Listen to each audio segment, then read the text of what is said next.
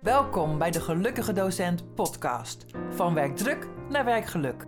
Mijn naam is Paulien Knol.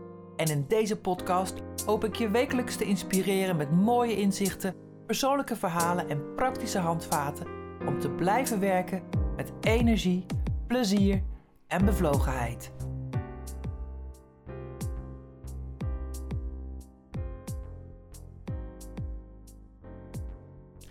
Afgelopen vrijdag heb ik het weer gevoeld. Mijn eigen vuur, mijn eigen bevlogenheid.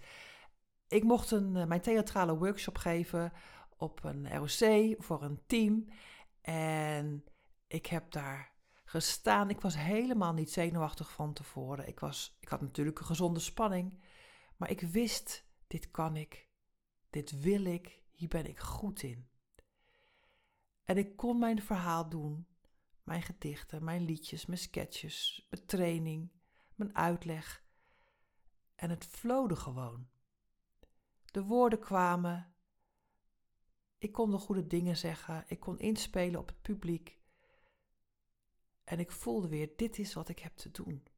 Dit is wat ik leuk vind. Dit is wat ik goed kan. Dit is waarom ik hier ben. Bevlogenheid. Daarover deze podcast tof dat je weer luistert. Bevlogenheid is één van de kansen voor werkgeluk. Er zijn heel veel woorden voor bevlogenheid.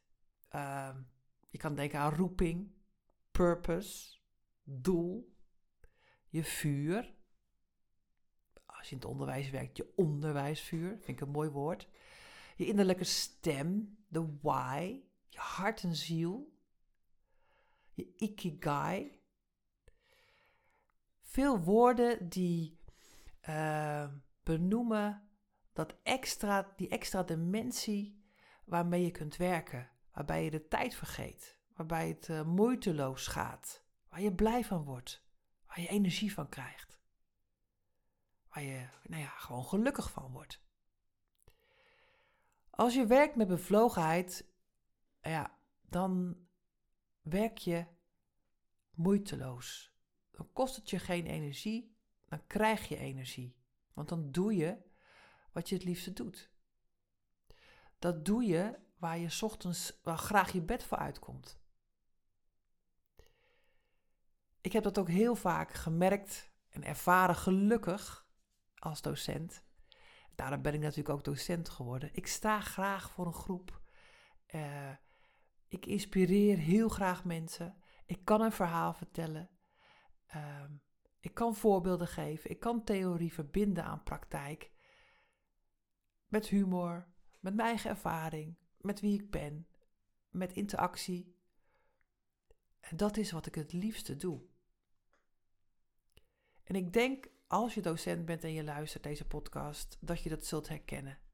Ik denk dat veel docenten daarvoor ook uh, docent zijn geworden.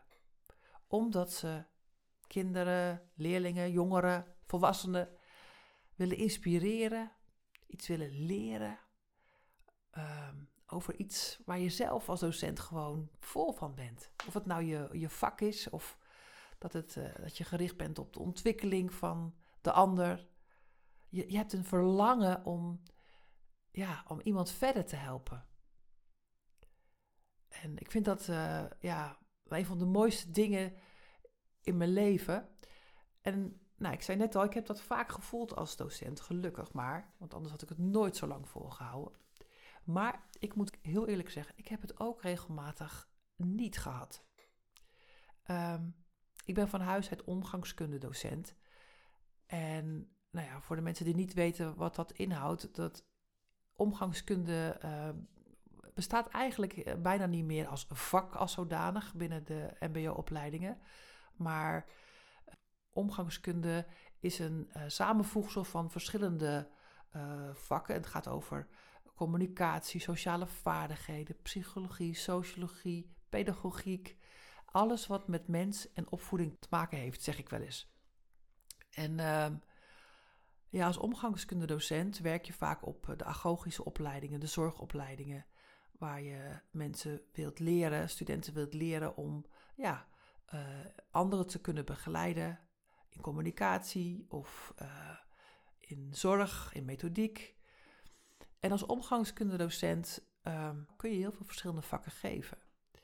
En dat is aan de ene kant ontzettend leuk, want het is natuurlijk niet saai. Je hebt niet alleen maar een, een vak zoals Nederlands of, of, of of, of, of uh, Engels.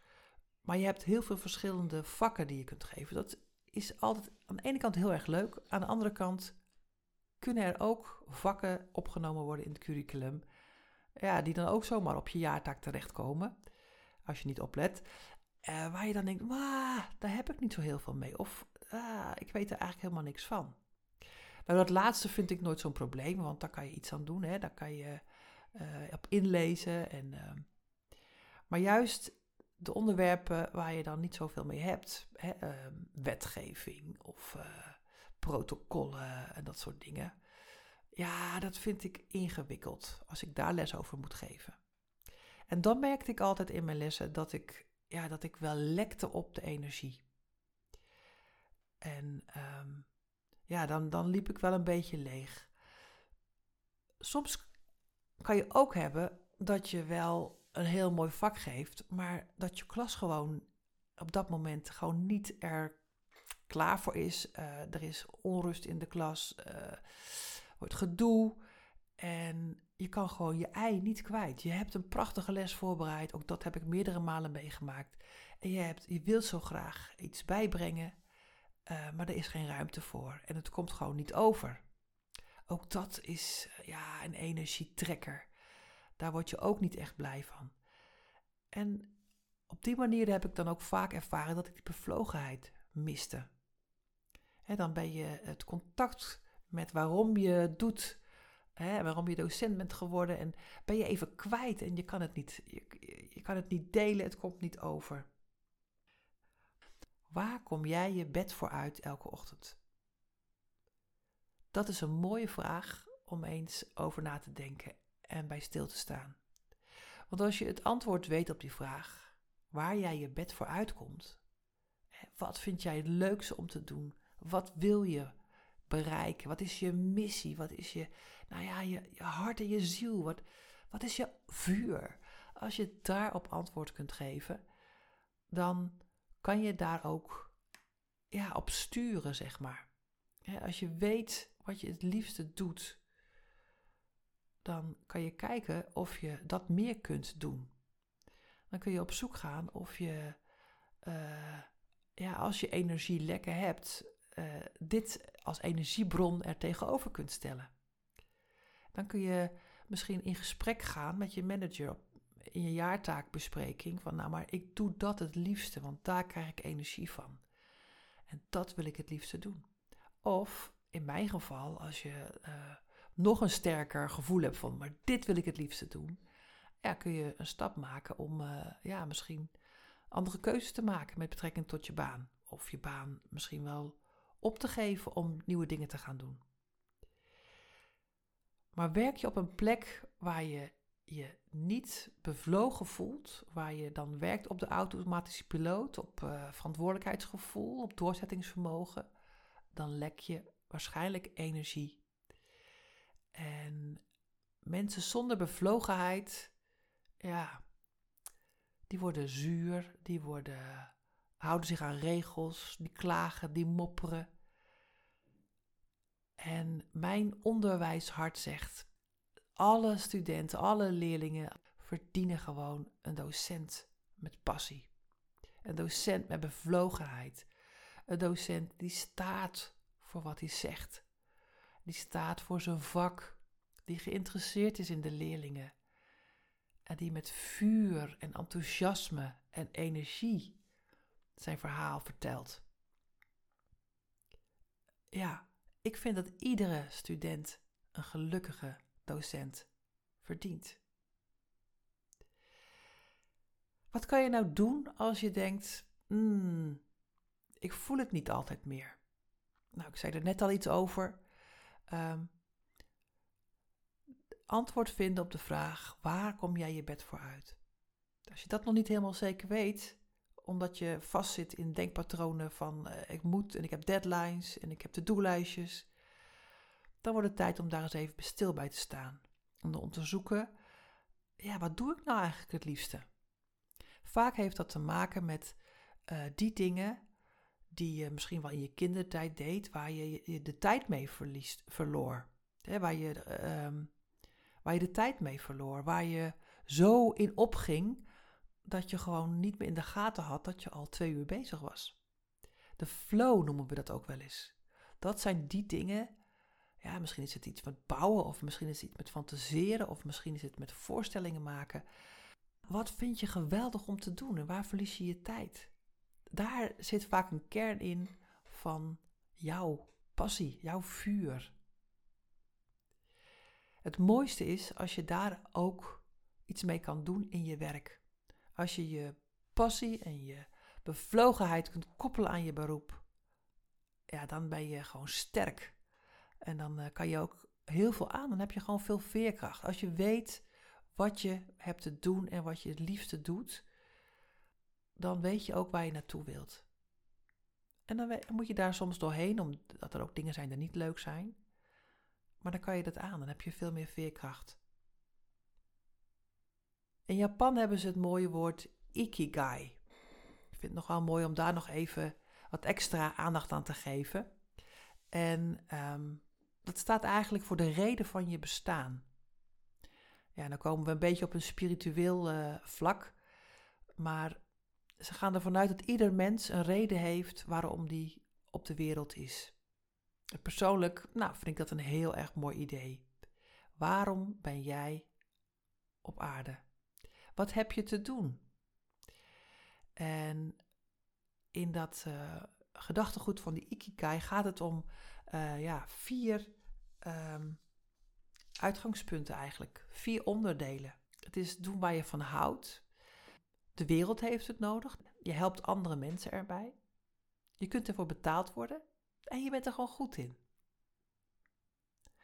Het zijn richtingaanwijzers hoe je je, je, ja, je reden van bestaan kunt vinden.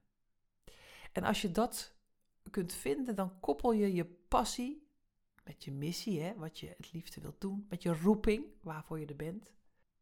Ja, ik denk dat je dan weer in verbinding komt met die bevlogenheid, dat vuurtje van je. En als je dat in je werk kunt uh, ja, doen, ook zeggen, of dat je er kunt zorgen dat je dat meer doet, of ja, in sommige gevallen als je daar je beroep van kunt maken, ja, ik denk dat je dan echt gelukkig wordt. En dat gun ik iedereen. Wil je hier nou meer over weten en meer over van mij weten hoe ik dat doe en uh, wil je mij in actie zien als ik uh, met mijn bevlogenheid op het podium sta? Dat kan nu. Normaal geef ik natuurlijk uh, mijn workshop, mijn theatrale workshop op scholen, maar 2 juli 2021 kun jij erbij zijn. op een prachtige locatie aan het water, zon, zee, zee wou ik zeggen. Zon, water, ruimte, licht en een mooi verhaal, inspiratie met impact. Um, klik op de link hieronder bij de podcast. En voor meer informatie en om je aan te melden. Ik zou het super leuk vinden om je te zien.